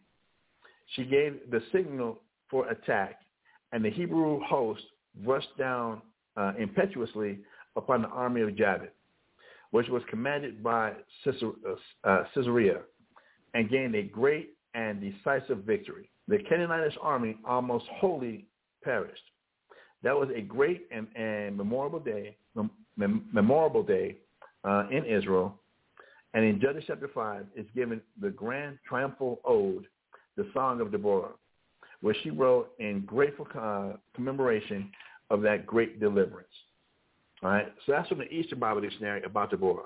Now I'm going to read from the Smith Bible Dictionary about Deborah also.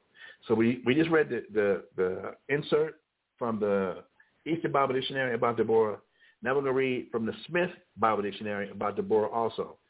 And again, this is from the Smith Bible Dictionary from Deborah, and we're going to definition number two. Again, a prophetess who judged Israel. Judges chapter 4 verse, uh, chapter 5.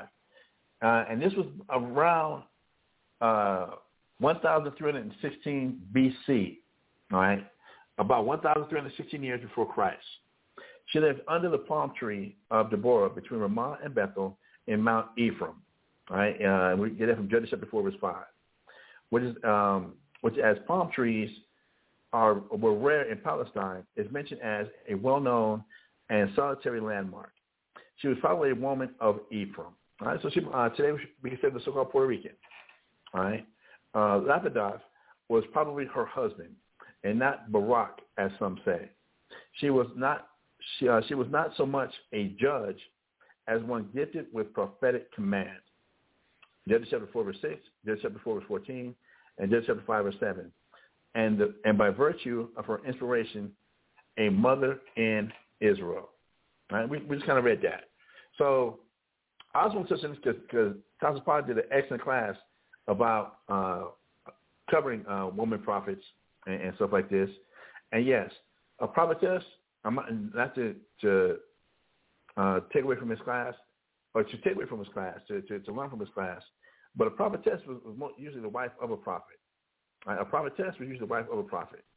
Um, and whereas a prophetess would, would not so much give, the Most High would not reveal the future to a prophetess. A prophetess was also given that title of prophetess because she was uh, uh, she would be known as a poet all right, um, and that her her words can be very inspiring.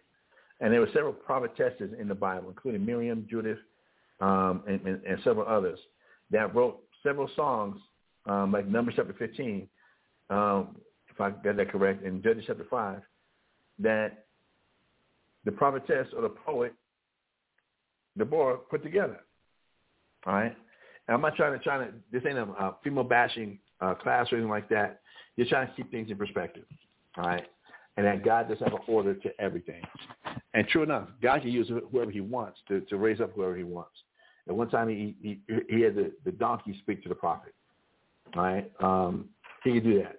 But we don't go around um, and now stand around a bunch of donkeys, wait for them, for God to speak through the donkey and tell us what to do either. Okay? Uh, and I know I can already hear the, the cackling now, uh, now woman bashing. And why can't women be listened to? I'll, I'll deal with that again later. Uh, reading on with the Smith Bible Dictionary. Uh, it says, the tyranny of Jabin, a Canaanite king, was uh, peculiarly uh, felt in the northern tribes who were near his capital and under and under her jurisdiction. Under her direction, Barak encamped out on the broad summit of Tabor. Deborah's prophecy was fulfilled in Judges chapter 4, verse 9, and the enemy's general perished among the oaks of the, of the wanderers, uh, Zaanaim, in the tent of the Bedouin Kenite's wife, from Judges chapter 4, verse 21, in the northern mountains. The border's title of prophetess includes the notion of inspired poetry, as in Exodus chapter 15, verse 20. And in this sense, uh, the glorious triumphal ode, Judges chapter 5, well vindicates her claim um, of the office. Okay? One more uh, reference I want to go to is the International Standard Bible Encyclopedia. The, the International Standard Bible Encyclopedia. Again, uh, definition number two. Deborah, a prophetess. Fourth in the order of the judges. Uh, and after time, in after time, a palm tree known as the palm tree of Deborah was shown between Ramah and Bethel, uh, beneath which the prophetess was wont to administer justice. Like the rest of the judges, she became a leader of the people in times of national distress. This time the oppressor was Jabin, king of Hazor, whose general was Sisera. Deborah summoned Barak of Kadesh Naphtali and delivered to him the divine message to meet Sisera in battle by the brook uh, Kish, uh, Kishon. Barak included Deborah to accompany, induced Deborah to accompany him. They were joined by 10,000 men of Zebulun and Naphtali. The battle took place by the brook Kishon, and Sisera's army was thoroughly routed. While Barak pursued the fleeing army, Sisera escaped and sought refuge with Jael, the wife of, of Heber the Kenite, near Kadesh. The brave woman, the prototype of Judith, put the Canaanite general to sleep by offering him a draught of milk uh, and then slew him by driving a peg into his temple. Thus, thus runs the story in Judges chapter 4.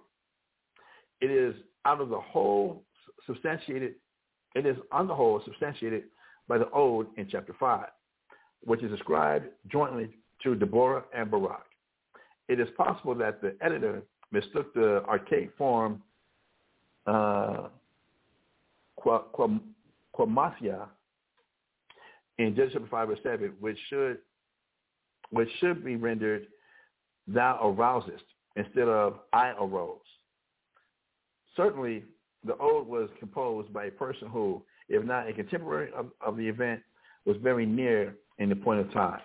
So it, saying that the Hebrew that was used, um, they got translated as I arose, as if it was the board that arose, as, as opposed to what it should have said, or more correctly um, translated, thou arosest, that she inspired Barak and the army to take on uh, Jabin and Sisera. All right? Uh, reading on. Uh, the song is spoken of as one of the oldest pieces of Hebrew literature. Great difficulties uh, met the exegesis. Nevertheless, the general substance is clear. The Lord is described as having come from, from Sinai near the field of Edom to take part in the battle. For from heaven they fought. The very stars from their courses fought against Sisera. Judges chapter 5, verse 20. The nation was in a sad plight, oppressed by a mighty king, and the tribes loath to submerge their separatist, um, their separatist tendencies. Some like Reuben, Gilead, Dan, and Asher remained away. A community by the name of Meroz is singled out for blame because they came not to the help of, of the Most High and to the help of the Most High among the mighty from Genesis chapter 5 verse 23. Compare the revised version in the margin. Ephraim, Issachar, Machir, and Benjamin were among the followers of Barak. Zebulun jeopardized their lives unto the death, and Naphtali upon the high places of the field, from Genesis chapter 5, verse 18. According, according to the song of the battle, was fought at Taanach by the waters of Megiddo, Megiddo, where we get Armageddon from in, in the New Testament. Um, Sisera's host was swept away by the ancient river, the river Kishon. Jael, the wife of Eber, the Kenite, receives her due reward of praise for her heroic act. The, the paean vividly uh, paints the waiting of Sisera's mother for the homecoming of the general. The delay is, is, is ascribed to the great booty which the conqueror is disturbingly among his Canaanite host, so that all thine enemies perish, concludes the song of O Yahweh. But let them that love him be as the sun when he goeth forth in his in his might. It is a song in praise of the righteous acts of the Lord. Um, saying that that Deborah was important as a prophetess, Barak was important as a leader, but the victory belongs to the Lord. All right, the victory belongs to the Most High.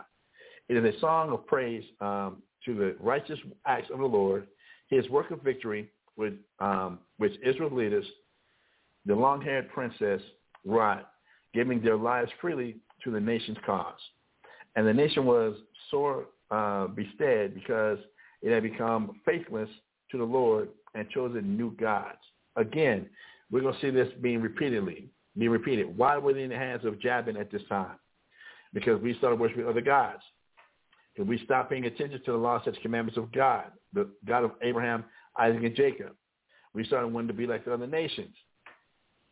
Again, doing evil in the sight of God and trying to be like the other nations, trying to be one with the other nations. So God put us in captivity.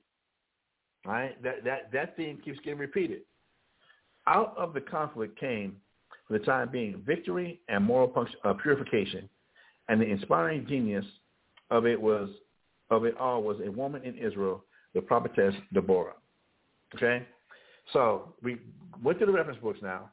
Let's go back to the book of Judges chapter four. All right, let's go back to the book of Judges chapter four. We're gonna pick up at verse five. All right, let's go back to the book now, Judges chapter four, verse five, and catch up with the actual biblical reading. Okay. Judges chapter 4, verse 5.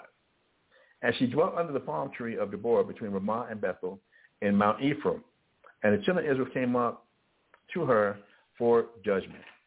And she sent and called Barak, the son of Abinoam, out of Kadesh Naphtali, and said unto him, Had not the Lord God of Israel commanded, saying, Go and draw toward Mount uh, Tabor, and take with thee ten thousand men of the children of Naphtali and of the children of Zebulun.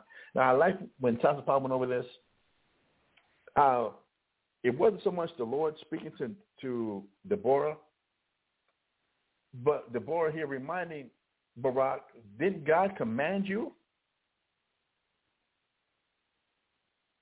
to go and draw toward Mount Tabor and take with thee 10,000 men of the children of Naphtali and of the children of Zebulun? It's a question. It wasn't a command. It was a question. Didn't God command you to do this?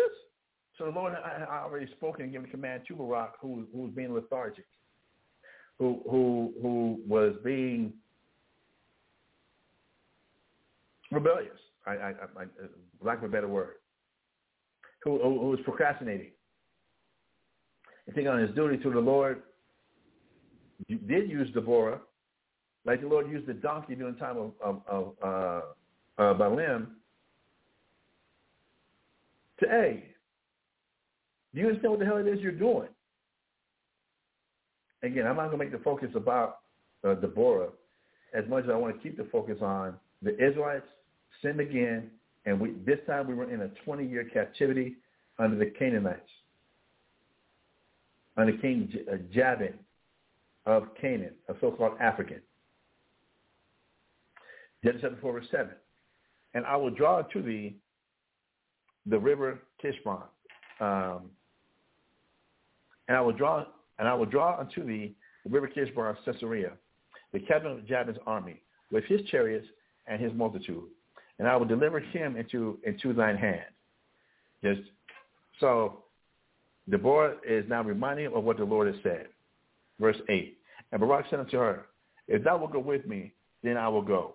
But if thou wilt not go with me, then I will not go. Uh, again, the men of Israel being turned into women. The, the men of Israel not not not want to hold their, their duty and, and, and, and their calling with God. Another issue God's got with Israel, with, our nation. Verse 9. And she said, I will surely go with with thee. Notwithstanding, the journey that thou takest shall not be for, for thine honor, for the Lord shall shall sell Sisera into the hand of a woman.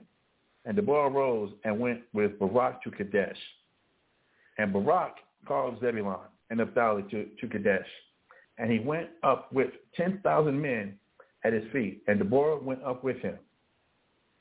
Now, Heber the Kenite, which was of the children of Hobab, the father-in-law of Moses, had uh, severed himself from the Kenites and pitched his tent unto the plain of Zaanaim, which is by Kadesh. Now, this right here, brothers and sisters,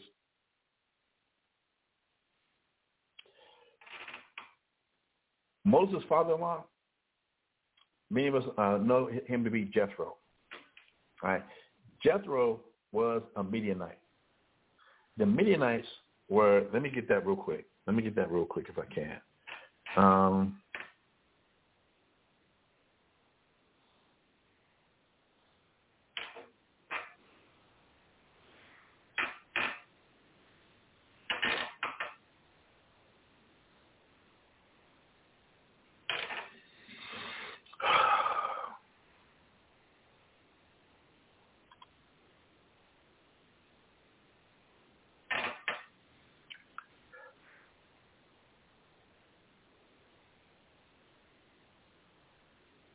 Sorry, my, my, computer crashed and I need to come back up again. As, as I'm looking this up and, and, and bring this about, remember, if y'all don't remember, we're, we're about to pull it up. Abraham had more sons than um, Isaac and Ishmael. All right. Um,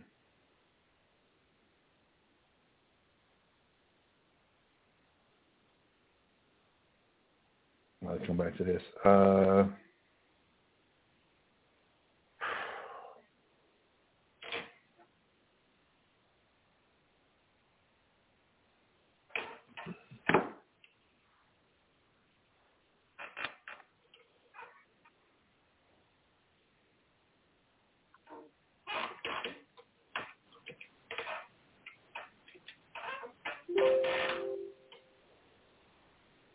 When we go to Genesis chapter 25,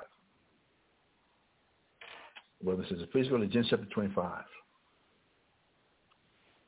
And we're going to start at verse 1.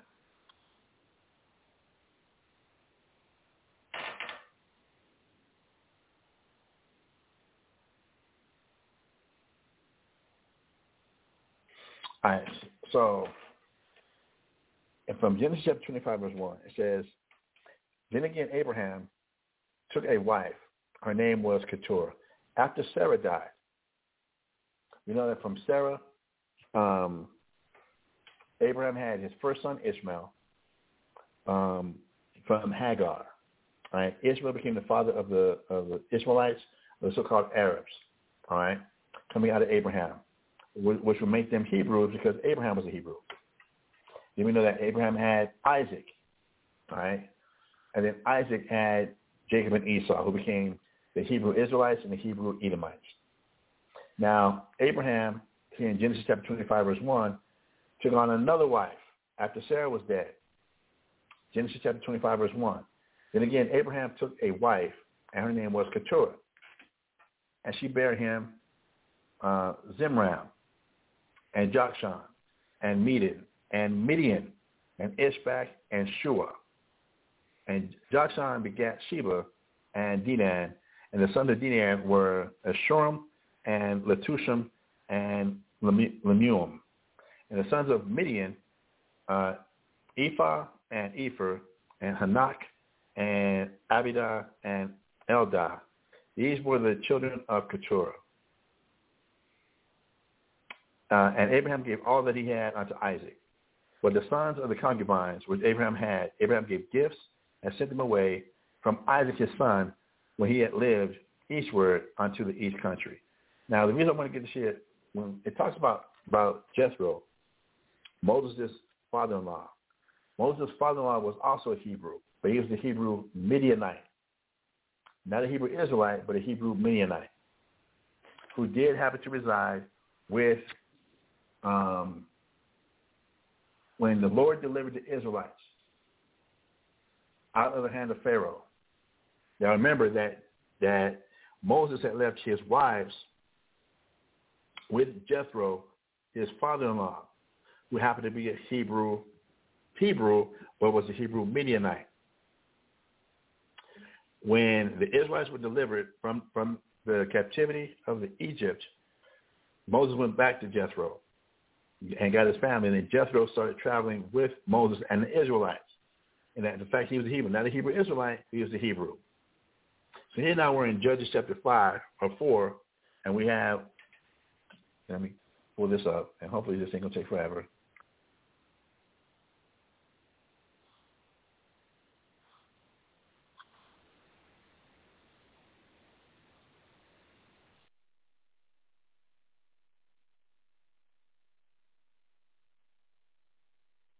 in Judges chapter 4, verse 11. Says, Now Eber, the Kenite, which was of the children of Hobab, the father-in-law of Moses, had uh, severed himself from the Kenites and pitched his tent onto the plain of Zaanaim, which is by Kadesh. So Eber was of the children of Hobab, the father-in-law to Moses. So Jethro had a son named Hobab. And Hobab had a son named Eber.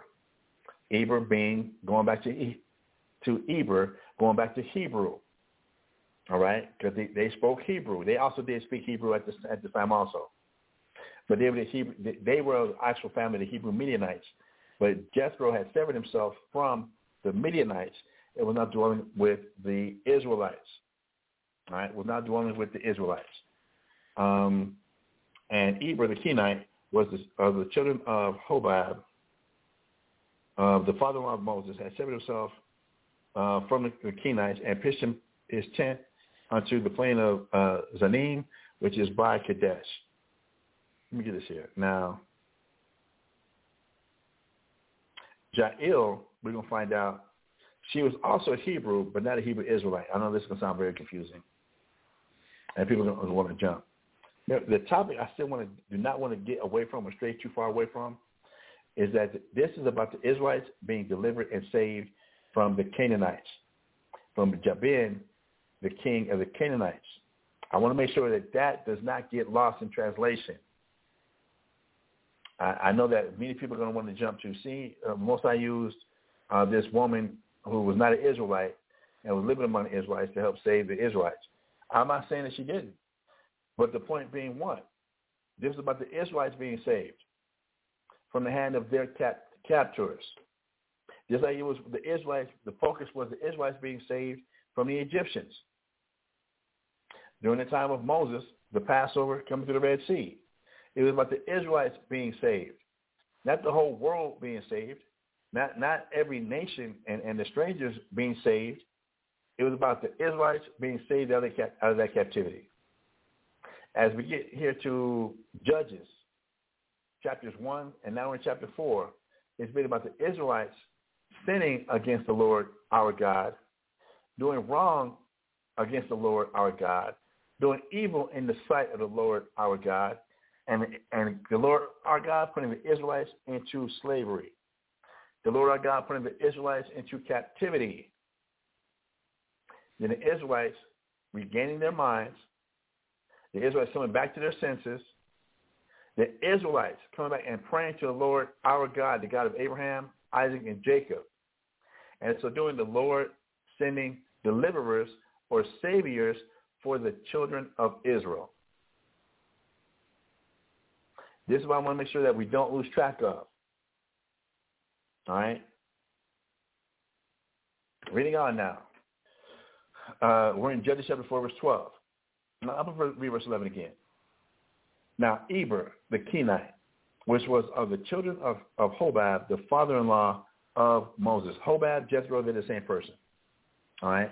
Um, had severed himself from the Kenites and pitched his tent unto the plain of uh, Zaanaim, uh, which is by Kadesh. And they showed Sisera that Barak, the son of uh, was gone up to Mount Tabor. And Sisera gathered together all his chariots, even 900 chariots of iron, and all the people that were with him from Harosheth, Harosheth, Harosheth, I'm sorry, Harosheth of the Gentiles unto the river of Kish, uh, Kishon. And Deborah said unto Barak, Up, for this is the day in which the Lord had delivered Sisera into thine hand. Is not the Lord gone out before thee? So Barak went down from Mount Tabor, and 10,000 men after him. And the Lord discomfited Sisera and all his chariots and all his host with the edge of the sword before Barak. So that Sisera lighted down off his chariot and fled away on his feet. So the Lord was already going to war with Sisera before Jethro, or not Jethro, before Barak even got there. If y'all just read that verse 15 like I did. And the Lord discomfited Sisera and all his chariots and all his host with the edge of the sword before Barak. So that Sisera lighted down off his chariot and fled away on his feet. Verse 16. But Barak pursued after the chariots and after the host unto Harosheth of the Gentiles. And all the hosts of Sisera fell upon the edge of the sword, and there was not a man left. Verse 17. Howbeit Sisera fled away on his feet to the tent of Jael, the wife of Heber, the Kenite. For there was peace between Jabin, the king of Hazor, and the house of Heber, the Kenite. And Jael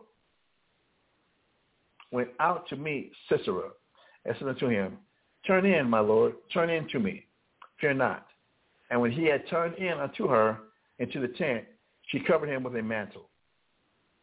Verse 19. And he said unto her, Give me, I pray thee, a little water to drink, for I am thirsty. And she opened a bottle of milk and gave him drink and covered him. We drank milk back in the day, y'all. We, we, we certainly did. Milk. Milk does the body good, especially when that milk is not pasteurized and the, the, the, the whatever animal it came from was just chewing the cud, the organic cud, and then all the processed chemicals. Yeah, that milk does the body good. Uh, well, not just milk she gave him, but milk does body good. Verse 20. Again, he said unto her, Stand in the door of, of the tent, and it shall be, when any man does, does come and inquire of thee, and say, Is there any man here? Thou shalt say, No. Then Jael, Eber's wife, took a nail of the tent, and took a hammer in her hand, and went softly unto him, and smote the nail into his temples, and fastened it into the ground. For he was fast asleep and weary, so he died. Verse 22. And behold, as Barak pursued Sisera, Jael came out to meet him, and said unto him, Come, and I will show thee the man whom thou seekest. And when he came into her tent, came into her tent, behold, Sisera lay dead, and the nail was in his temples. So God subdued on that day Jabin, the king of Canaan, before the children of Israel. Again, the point being what? Verse 23. Judges chapter 4, verse 23. So God subdued on that day Jabin, the king of Canaan, before the children of Israel. But why were the children of Israel in this captivity in the first place? Because of our sins. We were in captivity. We gained our senses. We cried to the Lord. And the Lord sent a Savior. The Savior, the male being Barak, but being using uh, Deborah to encourage him, and and and Barak got Jabin, and Jael got uh, Sisera. Verse 24. And the hand of the children of Israel prospered and, and prevailed against Jabin, the king of Canaan, until they had destroyed the king of Canaan. Let me get back to my notes. Now we'll go to the, to now I'm going to jump to Judges chapter 5 verse 31. Now I'm going to jump to Judges chapter 5 verse uh, hold on y'all. Hold on. Didn't call.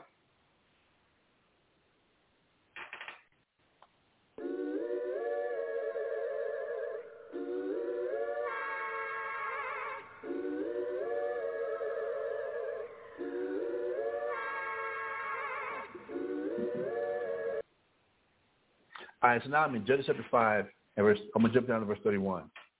It says, so, so Judges chapter 5, verse 31. So that all thine enemies perish, O Lord, but let them that love him be as the sun when, when he goeth through his night. And, and the land had rest 40 years. So after the Most High used Barak and Deborah and Jael to defeat the, the Canaanites from the 20-year captivity that they had the Israelites in, the Israelites were, were in subjection to the Lord for another 40 years. Right, we were subject to the Lord for another 40 years. Now, let's go to Josephus. Let's read some of Josephus. Let's get some of the history from Josephus about the same matter that, that, we just, that we just read about. So I'm going to Antiquities of the Jews. Antiquities of the Jews, Book 5, Chapter 5. All right, Antiquities of the Jews from the, the complete works of Josephus. Antiquities of the Jews, Book 5, Chapter 5. And it starts out, it says, how the Canaanites brought the Israelites under slavery for 20 years, after which they were delivered by Barak and Deborah, who ruled over them for 40 years. All right? So again, the Israelites being put into captivity. This, at this particular time, from Genesis chapter 4, it was the captivity of the Canaanites. All right? So, Antiquities of the Jews, Book 5, Chapter 5, starting at, at paragraph number 1. And now it was that the Israelites taking no warning by their former misfortunes to amend their manners, and neither worshiping God nor submitting to the laws, were brought under slavery by Jabin, the king of the Canaanites, and that before they had a short uh, breathing time after the slavery under the Moabites.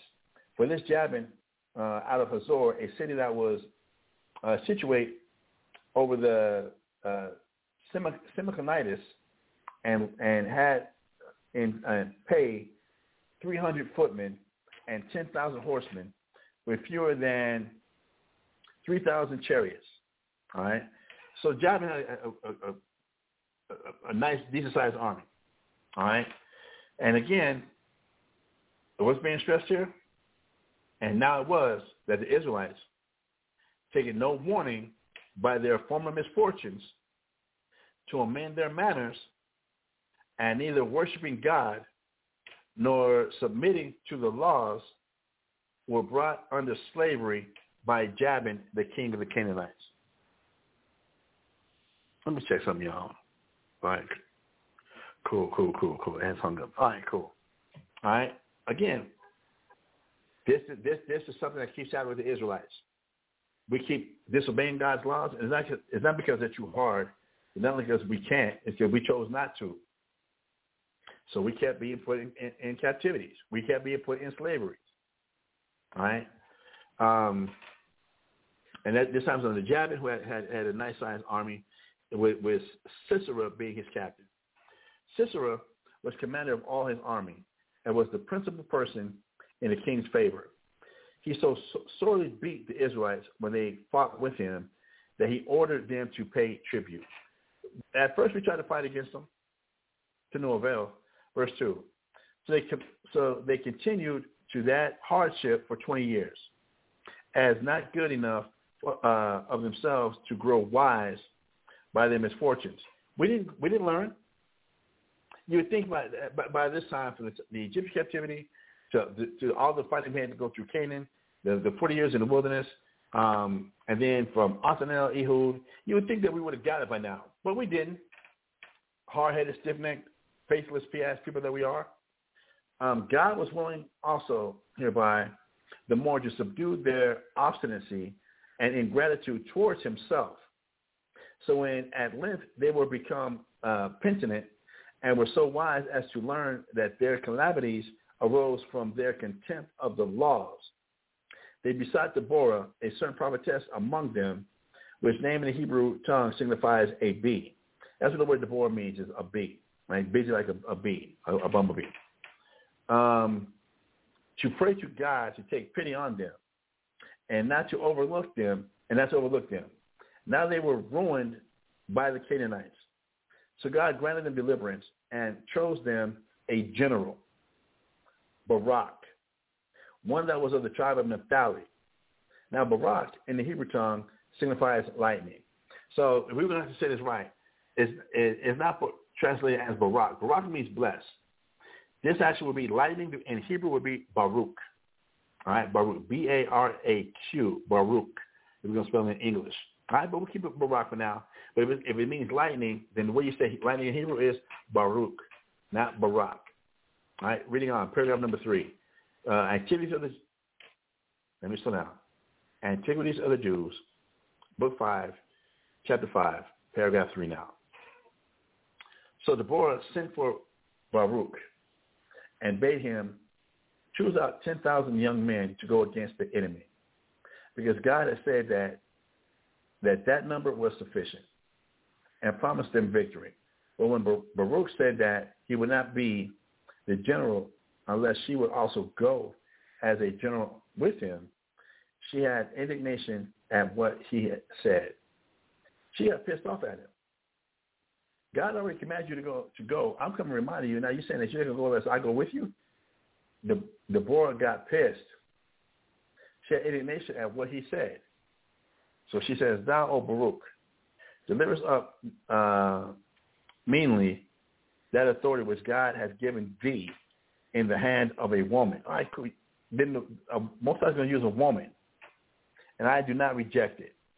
So they collected ten thousand men and pitched their camp at Mount Tabor, where at the king's command Sisera met them and pitched his camp not far from the enemy.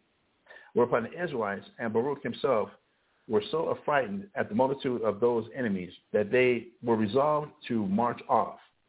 And that Deborah retained them and commanded them to fight the enemy that very day, for that they should conquer them and God should be their, their assistance paragraph 4.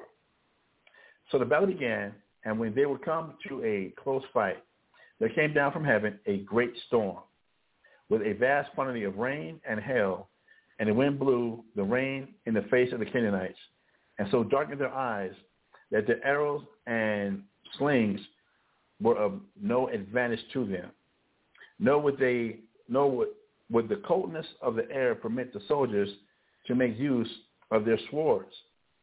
While this storm did not so much uh, incommode the Israelites because it came in their backs.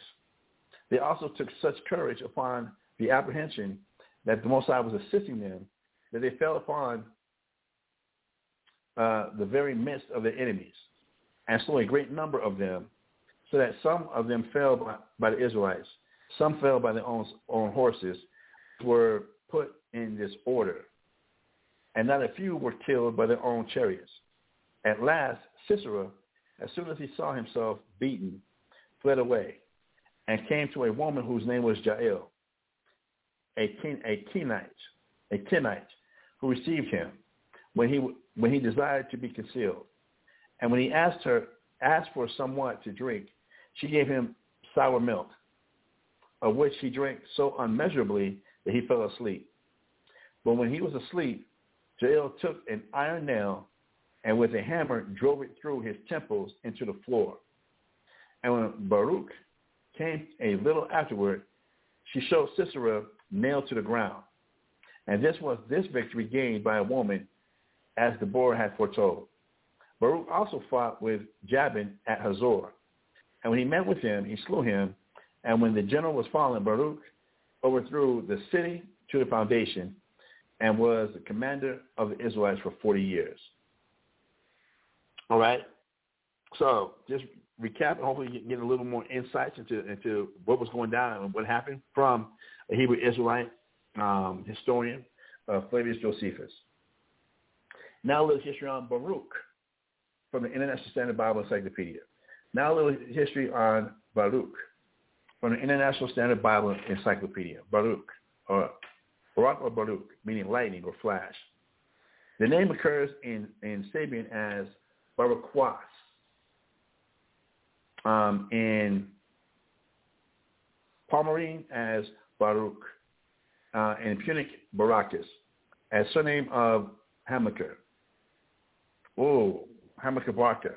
Going back to the Carthage. Oh, um, and as divine name in Assyrian. Um, Baruch was the son of uh, Abinoam of Kadesh, a refuge city in Mount Naphtali.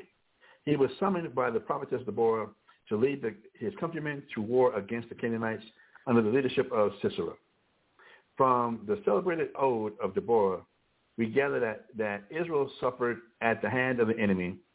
The caravan roads were in danger.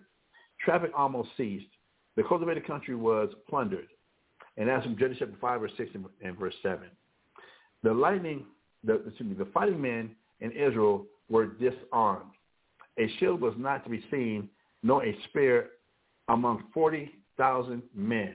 Y'all hearing this? That's from Judges chapter 5, verse 8. All right. The prophetess raised, raised a signal of struggle for independence. Soon Barak came to her aid with an army of 10,000 men, according to Judges chapter 4, verse 10, all drawn from Zebulun and Naphtali. Whereas Judges chapter 5, verses 13 to 18, adds Benjamin, uh, Machir, and Issachar to a list of faithful tribes. Baruch, accompanied by Deborah, rushed to the summit of Mount Tabor. This location was very favorable to the brutally armed Israelites in warding off the danger of the well-armed enemy. So you can see how, how, how miraculous and how great this, this victory was. Because it says among the Israelites, there was not even found a, a spear or a shield. Among Sisera's army, they had over, they had over 900 chariots of iron. They were well armed and armored. All right, reading on. The wooded slopes protected them against the chariots of the Canaanites. In addition, uh, they were within striking distance should the enemy expose himself to the, to the march.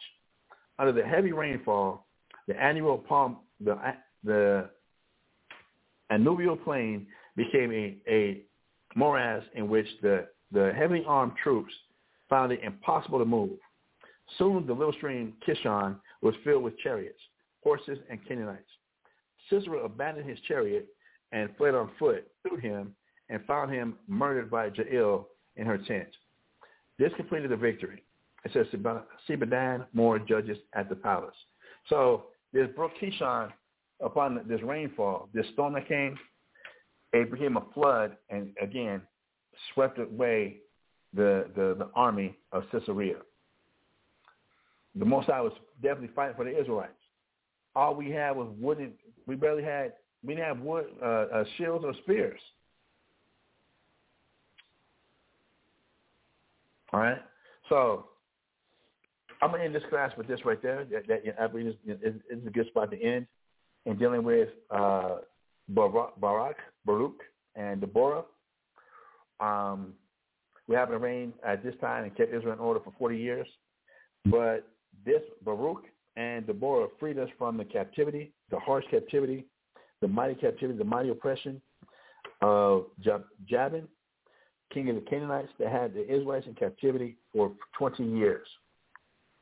And I'm not going to get away from the reason the Israelites were in captivity for 20 years because we sinned against the Lord our God.